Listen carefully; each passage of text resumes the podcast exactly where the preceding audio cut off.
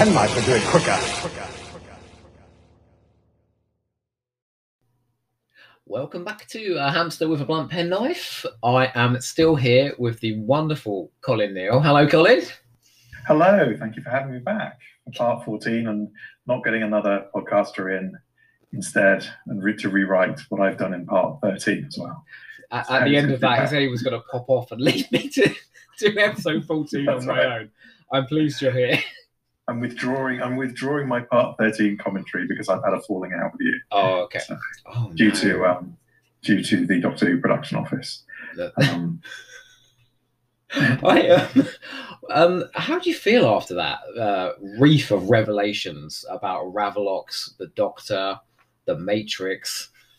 I think it's a really good story. It's like you're picking up stuff from um, the first four episodes that was sort of like a throwaway at the time, but shows what a bunch of bastards the Time Lords are.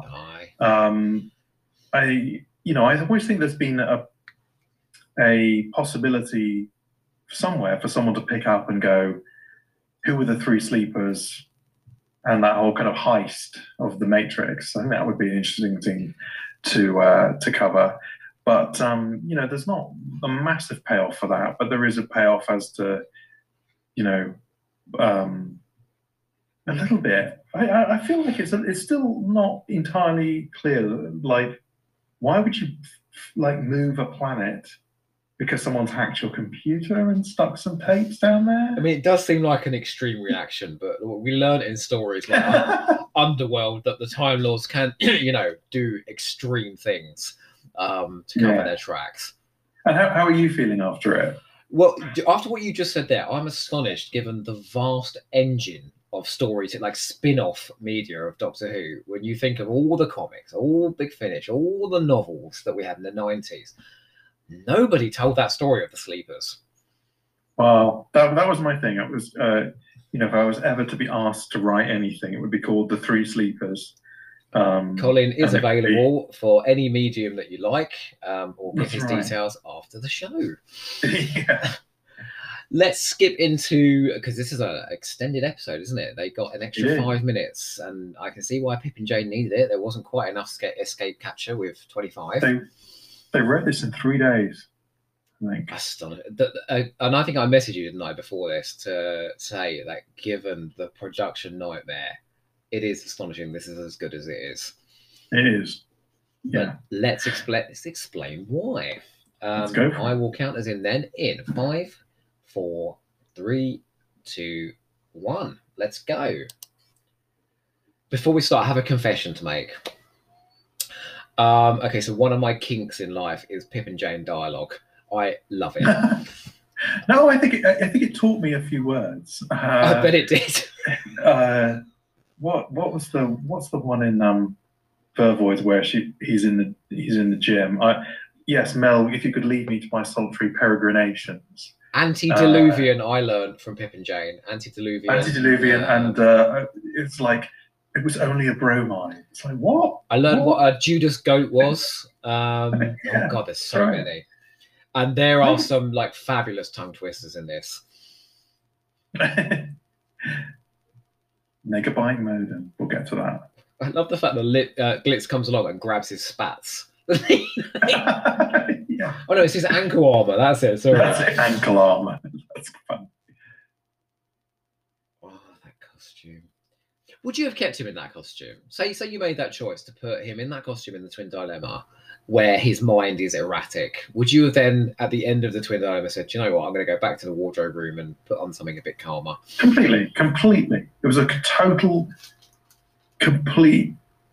I mean, I understand the concept. They were trying to make the the regeneration sort of go wrong, and you're not quite sure, and that's that's you know that's been re- revisited um, briefly once or twice. But I, um, you make it watchable, right? Don't don't Yeah. don't don't make it uh, a parody of itself Well, it- for no reason. I mean, it's alienating like casual viewers because they'll turn on and just think, "Well, the Doctor's a What is clown," this? you know. Yeah, no long black coat. I mean, like I I, I learned I learned this a, a phrase or uh, description or something last last week.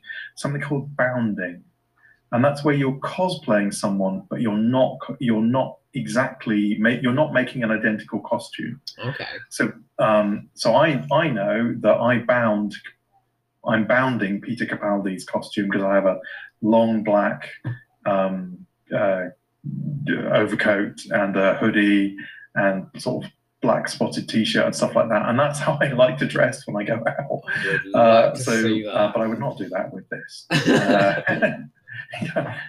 but I have seen astonishing cosplays of Colin Baker's coat. oh completely yeah yeah conventions there's a couple of people that that, that do that do do it and i'm like no i wouldn't do that A dear a friend of mine, uh, Jason Miller, who uh, did a commentary, has done a couple of commentaries now. A friend of his dressed up as Colin Baker for a function, and they had to go into like a service station cafe, and he was just mortified. I'd rather go as the Valeyard. Look at that costume.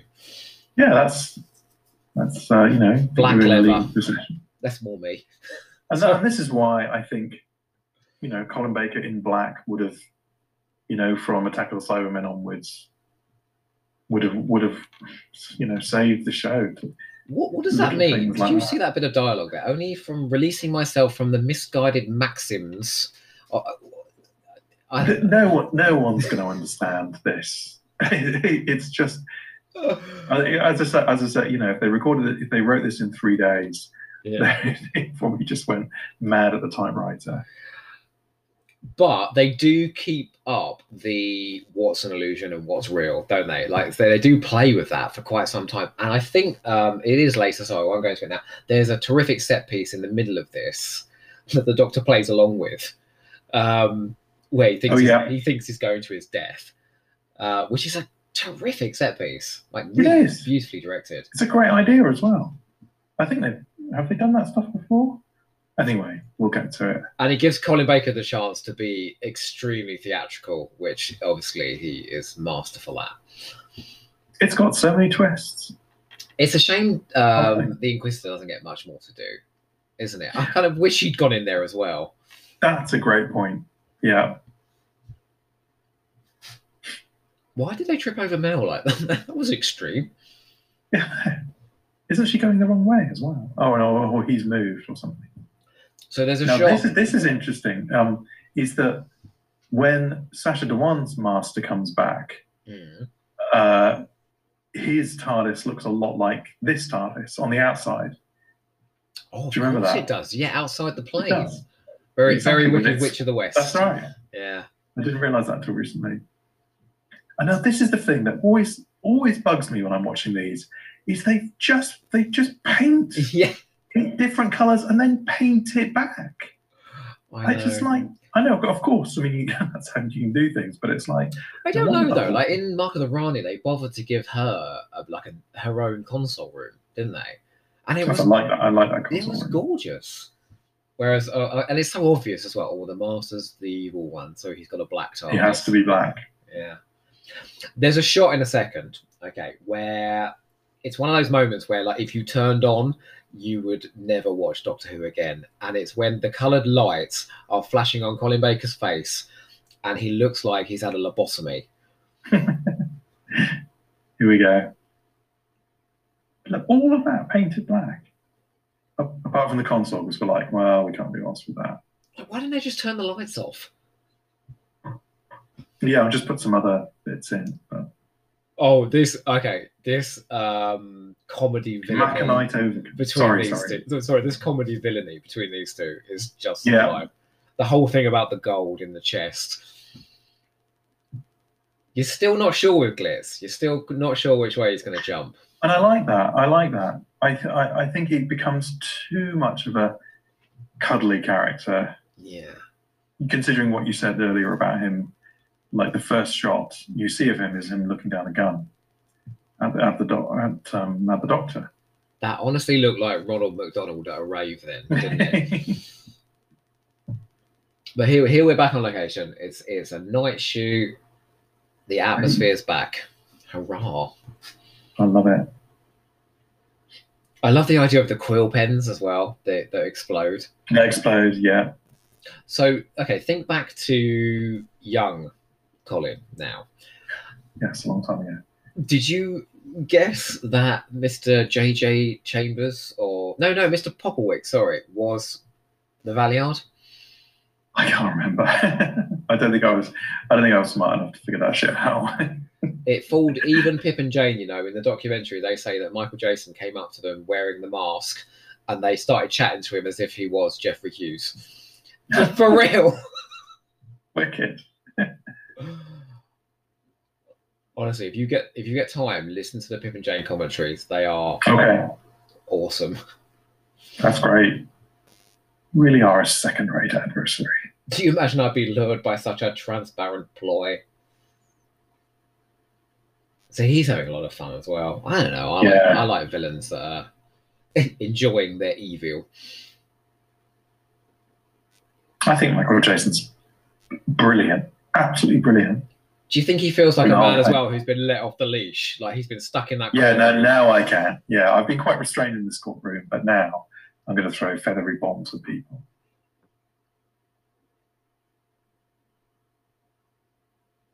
Oh, poor Glitz. Oh, so here we go. This is this is the doctor about to be taken off to his fate trial. So I think this is their extra five minutes. This is thirty Okay. minutes long, and they have a whole set piece which tries to convince you that the doctor's being condemned, and he's going to be, for some reason, thrown in the Matrix because you know, guess that's what they do with Time Lord prisoners.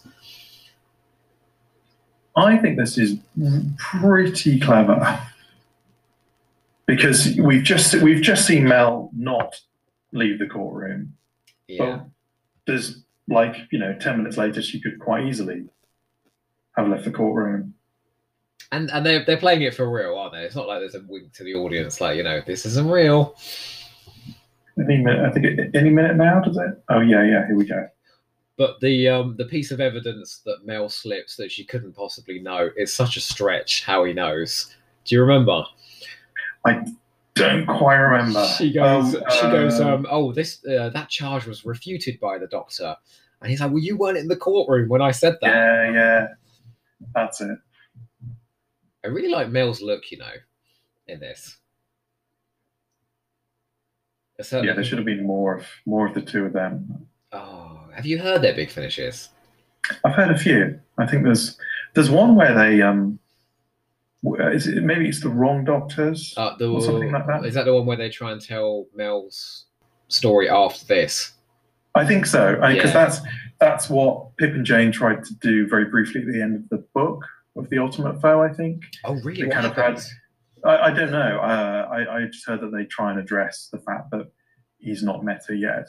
Um, but in that big finish, they, I think he doesn't he drop her off That's and right. says, "All right, I'll see you when I see you" or something. Um, And then there's another him there as well. It all gets very confusing. There's two males, two doctors. and, and they play it differently. Yeah. It's good. I think that my favourite one with the two of them is the one doctor where they're up against Christopher Biggins. It's just That's very funny. glorious. That one. It's a massive parody of Doctor Who, but it is very, very funny. We just saw a little bit of. I love uh, it. I love this line here. The truth can't harm me. Um, I actually, I sometimes use that. Just like, yeah, whatever. Yeah, I say that quite a lot in real life, actually. You know, like I just. Yeah, that's it. it's- it doesn't make me popular, but I told the truth. Yeah. Trust me, it can harm me. But yeah, yes, that's another podcast. Uh, the confessions of yeah. that's right. Time Lord's mumbling assent. That's what the, sub- the subtitles are saying. so okay, there's a behind the scenes story that genuinely one of those actors playing the Time Lords dropped off during the shooting because they were in that Oh, hot studio, and uh, Jane Baker is like John Nathan Turner was on the set saying, "Will you wake that Time Lord up?" Like, They do look like they are past it. I mean, it is a thankless role. They've been sitting up there for what 13 episodes. I'd do it though. Yeah, I'd. I'd be happy to be an extra doing that because I get to see all of Doctor Who that's true. being made. That's true. And you know, they're getting a fee just for sitting there, not saying any dialogue and mumbling every now and again. Look at Colin Baker here. He is loving this. Play acting at being um, Exactly. He knows what's going on. And this, this is great. Oh, a trial within not a trial. quite sure. It's like, oh, it's it's so many different layers to this. I It's, mean, it's not. one of those things, you know, if they hadn't have done this, you would have asked, why didn't they do a trial within a trial? That would have been such a clever idea. Yeah, He's deliberately Imagine taking if they did it again now, like in, in five minutes' time. It'd like, oh, That's basically what Steven Moffat did with Last Christmas, right? It was it was a story within Yes. a story within a story, where it just went on and on. uh, yeah, yeah. No, that, I love that. I- think it's I- that's one of my special. favorite Christmas special. Oh, mine too. All right, well, right, that's an, that's another one. We'll talk. We'll talk. Yes. and look, I love this Mel with agency. Like we've suffered Peri now for two years, being the, the you know the sexual Being- desire of everybody in the universe. completely, completely. Yeah, no, she, and this is why I want uh, wanted to just, just we should have had more stories with her because again, I think you know she's she has some agency in the the Sylvester era, but I think Some, it's kind of goes some- back a bit after this. something happens between those two seasons, don't they? And she is almost in victim mode mode a little Yeah, yeah. 24. Yeah, we need to make her a victim again. You know. Whereas I love the fact that with um, Colin, Colin Baker's Doctor, well, Bonnie Langford is so over the top. There's no way he can best her, so he has to bring it down. And he's lovely in the two stories he's with her. He's so charming. Yeah, completely. This is so funny. It's a far, far better thing that I do than I have ever done. She should have gone up to him and been like, "Oh, you terrible ham." Yeah, you've been copying William Shatner from Star Trek Two. Instead, do you remember her line about Sydney Carton heroics? what? I don't even know. I still don't even know what. I don't know what that is. I'll have to look that up. You're not signing. Another Pip and Jane thing. You're not signing on as a martyr yet. It's like, okay, as an 11 as an 11 year old, you've got to decode what's going on. Oh. But good for them. And what's brilliant is we've seen clearly seen this is fake, and he's like, you know, uh, it explains the plot just in case you didn't realize when it pulled back from the screen what was going on. Here we go. Oh yeah, so hang on, hang on. Okay, I've got a question for you. At the end of episode, oh good grief, Tri- uh, Terror of the Bird Boys. I can't remember Yeah. what episode. The Doctor is charged with genocide, right? So Yeah. he wiped out an entire species. That is actual, real evidence. And at the end of this, they just go, "Oh, Doctor, all charges against you are dropped." Really? Uh, oh God. Okay. Um. So two things on that. One, I'm sh- I've got a feeling they talk about it a bit more in the extended version on the Okay. Blu-rays. They may talk a little bit about, more about it when it when it comes back from the um, when it goes back in, into the start of the episode. I might be imagining that. Um, Like, I'm fairly certain if in real life there was a, a trial, yeah, and someone had murdered a bunch Yes. of people, and then there was a bomb in the trial room, and the guy went, "Oh my god, there's a bomb! Everyone get out!" That person would still then be trialed for murder. I mean, or or is it that the Matrix has been so uh, twisted that they couldn't really be sure to convict him of genocide without because they, you know, they they'd have to re- absolutely be sure what he was going to do because you, is in his future. I want you as my defense counsel. All right. Oh, It's so great they they went into went to this location because it's it's the real deal. I love the fact that they actually take the Mickey out of Mel's scream here. Where it's like, "Don't go through oh, that Yeah. Ah, door." Like, how much truth was there to that story that she was hired because she could scream in the note of the title sequence? just a coincidence, right? She's a, you know, another JNT celebrity hire type thing. What was that behind that door? What is behind that door? I don't know. but in like, in all seriousness, do you think Mel is quite refreshing after Peri? I, I, I, I didn't at the time. Uh, I, wa- I was like, oh, she is a bit sh- shrieky. Uh, but now, watching it now, yes, absolutely. This is this is um, a companion that is interested, interesting, and wants to be there. Mm. uh, where you know Peri was just went through a horrific time. you know, and that's also you know that that's that can be a character arc for someone to go through something. You know, um, the the universe is a pretty horrific place. Um, Oh, But, with, uh, with Peri, I would say that we needed a few more scenes of her saying, "Do you know what? I'm, I'm not sure if I want to do this anymore." Like, yeah, and poor Mel. we'll get we'll get to her resolution at the, at the end of the episode. but, It's so refreshing um, that I mean, because Bonnie Langford's really attractive, but it's so refreshing that she's never really treated as like a, a figure, like a sexual object. You know. it's good. And this is great. This is that old master trick, isn't it, of peeling off the the fake face. which I think I've seen goodness knows how many times in the last few days on the season eight box set. Kind of, you seem to be suggesting that the master was overused in season eight. Maybe they haven't turned up in Co- Colony in Space just yet um, Oh, because I- I've I've not seen it. I've I've never actually seen it all the way through, so that would be a spoiler if you tell me. Have you not? Have you, is there genuinely Doctor Who stories that you've not seen through? I, I've not seen any much stuff pre Pertwee, and that in Colony in Space is probably the only Pertwee I haven't. Oh, Quite seen all the way through. Word. Well, then I. So you're going to kick me off this podcast? No, no, no, no, no. It means I want to get you on to do one of those stories to get. a- Okay, well we, we a can do fresh we could do a we could do a live uh, for the first time. Me watching, I don't know, the Dominators or something. Oh my god! do you know? Of all the stories to choose, Oh, I wasn't. I was just writing. Who knows? I've never seen it. um, it's a it's a bit like a gay sitcom, The Dominators. Okay, that's great. If that floats your boat, we're there. I love. Uh, have you heard my Doctor. Who sitcom idea? Oh, tell me. It is. Um, uh, it's an actual sitcom starring Russell T Davies and Steven Moffat. who live together in a house, um, and the ghost of JNT is in the attic.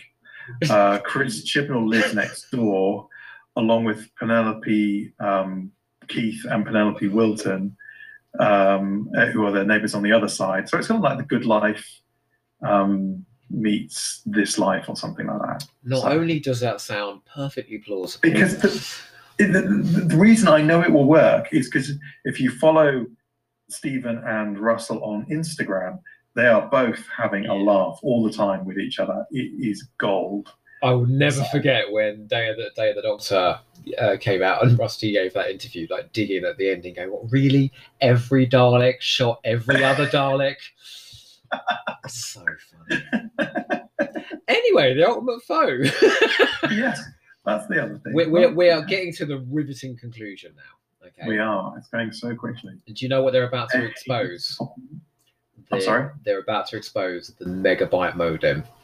The megabyte modem, which he doesn't quite say no to. He's it's like, oh, it's a megabyte modem, and he and it says a, a mazer, not no, Mel.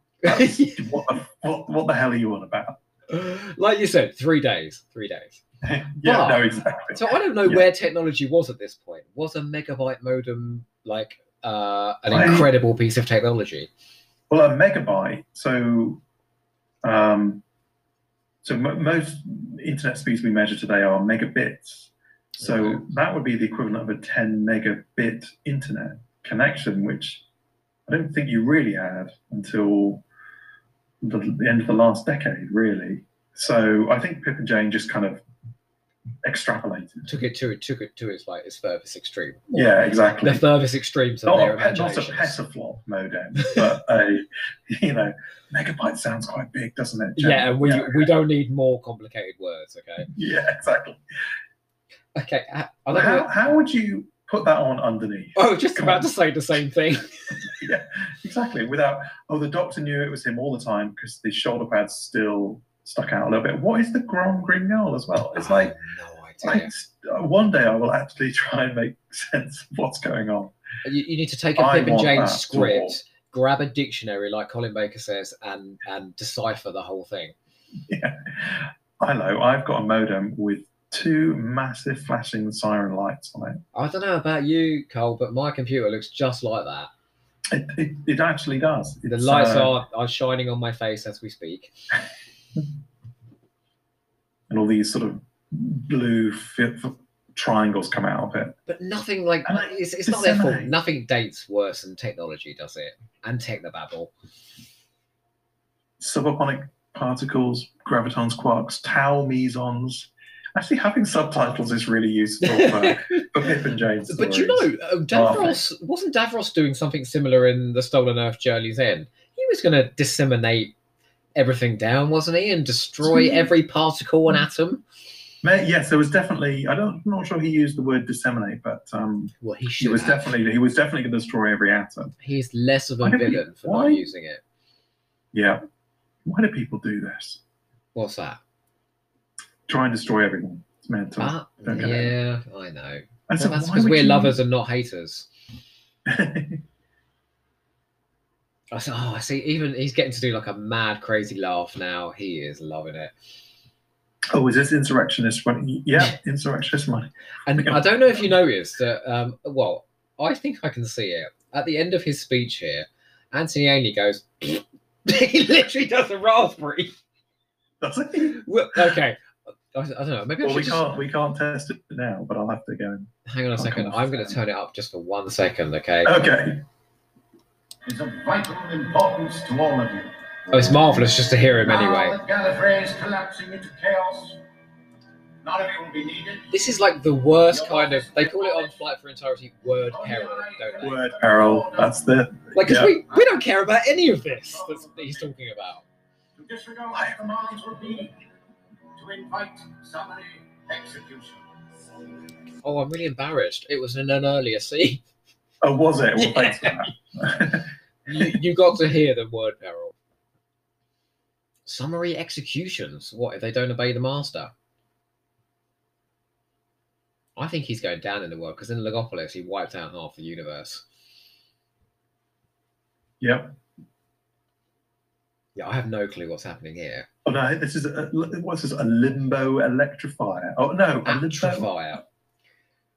So, it's, so, so those are the secrets, and this is what stops you from, like a trap that stops you from getting. Hang on, Yeah. you, you keep going. I'm going to Google a limbo atrophier. Okay. Well, I will keep talking. Limbo atrophier. Man, we should have got every bit of technobabble. Google says it looks like there aren't many great matches for your search. Jay made this shit up. Okay.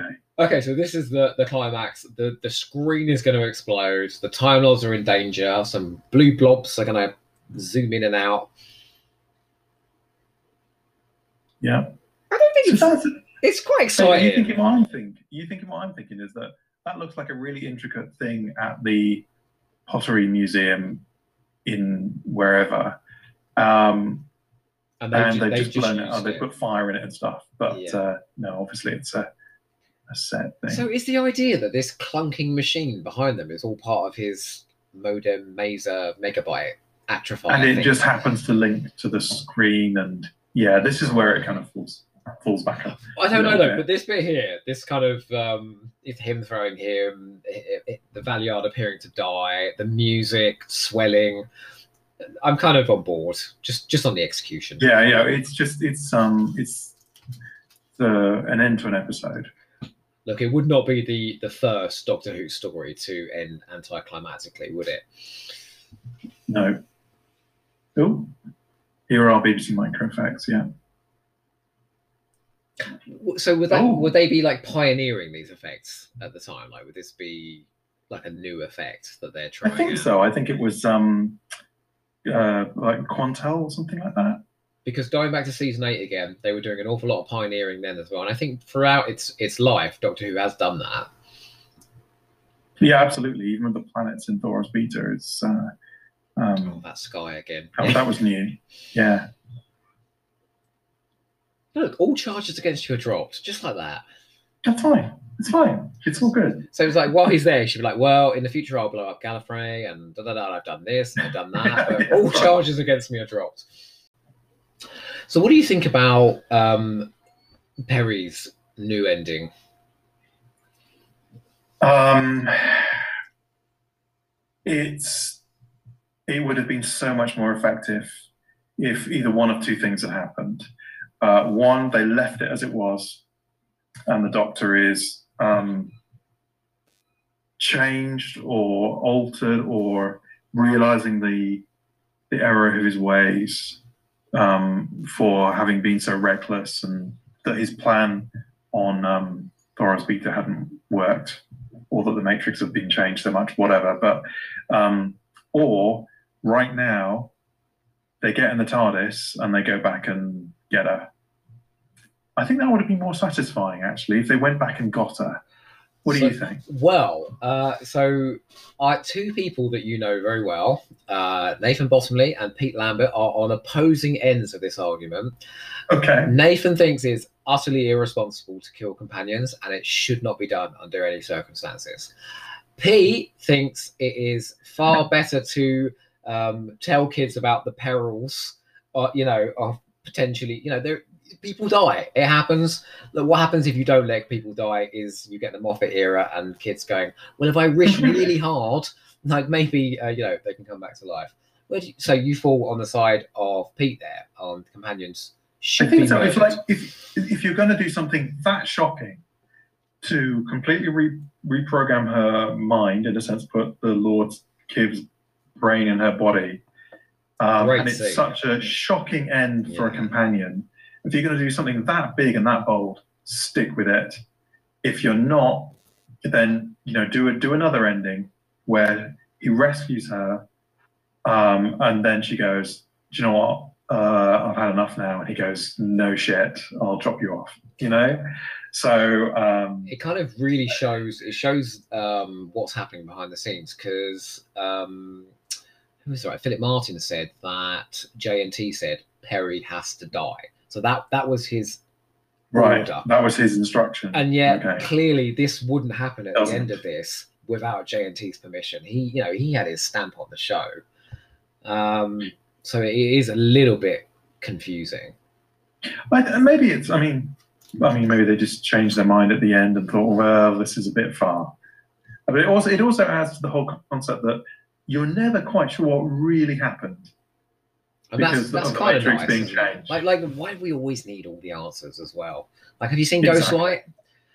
Um, I have seen Ghostlight and I still don't get it. And I, I'm not a massive fan. I, I stylistically, I think it's good, but I'm like, I can't be bothered to understand this. you need to go and watch the Blu-ray with all the edited scenes put back in, um, because some of the oh God. Okay. the explanations are there, but they took them all out. Okay. Oh yeah. No, I think that one is still in its wrap actually, season I've 26. I've got one more question for you before we wrap this up. Have Okay, you ever great. read or heard the Flight for Entirety interpretation of the original Of Eric course I have. Saward? And what did you Of think? course I. I think they did a spectacular job. I think it's a labour of love for, for that team to, and a brilliant idea. I think possibly it was Brendan's idea. Um, he certainly sort of did the whole heap of it, editing work behind it. Um, because it just shows how bad the original version is. Well, that was kind of what I Um, was asking. How, what did you think of the quality of the script? Oh, the script is just, it's nonsense. I can't even remember what happens. But my, fa- you know, there's so many highlights in their version of it, including, I think, Richard playing uh, Glitz in the style of Kenneth Williams. I mean, it's worth it for that alone. Wasn't Nathan the uh, villain?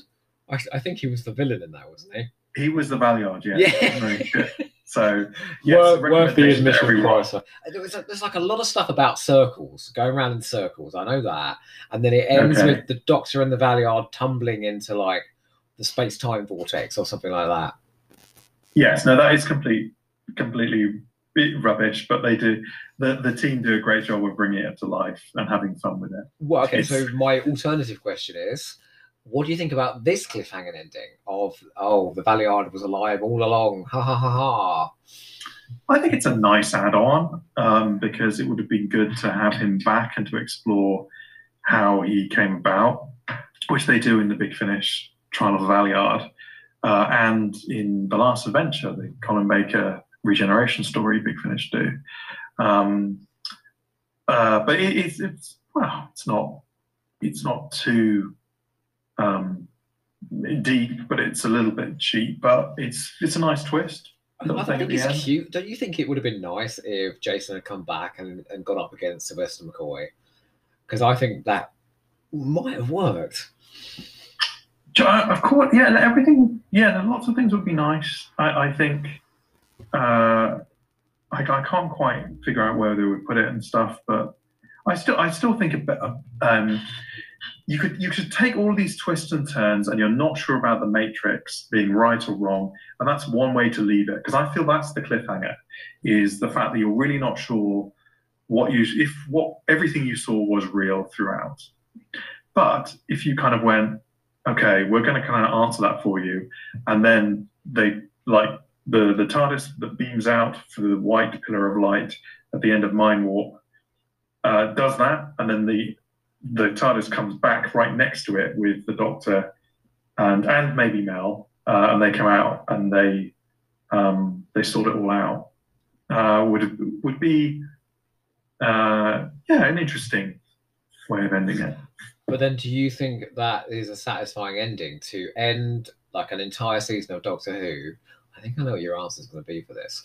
Uh, by refusing to reveal whether the last 12, 13 weeks have actually happened or not. I, I think that's fine. I think it's it's it, you leaving people thinking what was real and what not, and you can go, you know, uh, was the doctor lying to her on the on the when she's on the Sea of Sorrows or something like this, and on the beach? Let's I hope that that was not real because that scene is horrific. Well, there you go. I it could it could, it could have been because um, he's playing up for the cameras, but it's a it's a particularly awful um, way for the doctor to behave. Mm. anyway, it's um. Uh, anyway, how would you have ended it if you were to end it any differently? Uh, I would have kept Peri dead, um, which I, it's awful to say, but in that kind of video nasty age and the terrible things that happened to her, it almost feels like grotesquely appropriate that that's how she ended her, her travels. Um, almost, and I would I would make that like, like a lesson to the Doctor to kind of mend his ways a little bit, which he does, and he's not a lot nicer after this. Um, I wouldn't have had a box of flashing lights. I prob- and a load of techno babble. But I probably would have tried to assassinate all those Time Lords. I might have even succeeded as well. Um, but I, I like ending on a cliffhanger, and I like the fact that he could be back. So yeah, I, I, I think that part of the ending is really really strong. Okay, Cool. so that is the ultimate foe. Uh, why don't you tell everybody where we're heading next? We are heading next to um, uh, talk about Flatline from Series 8 of the Peter Capaldi era, which So- I can't wait for. Some people would say a quantum leap gulf in quality between the two. I think I think they'd still be right, actually. Even though I love Trial of a Time Lord, I think this is actually um, a, a really, really cool, a, a corker. Uh, well, that just leads me to say thank you very much for coming on and offering a marvelous defense of this story. Um, but we will be back soon. Thank you. Thank you so much for having me. Real pleasure.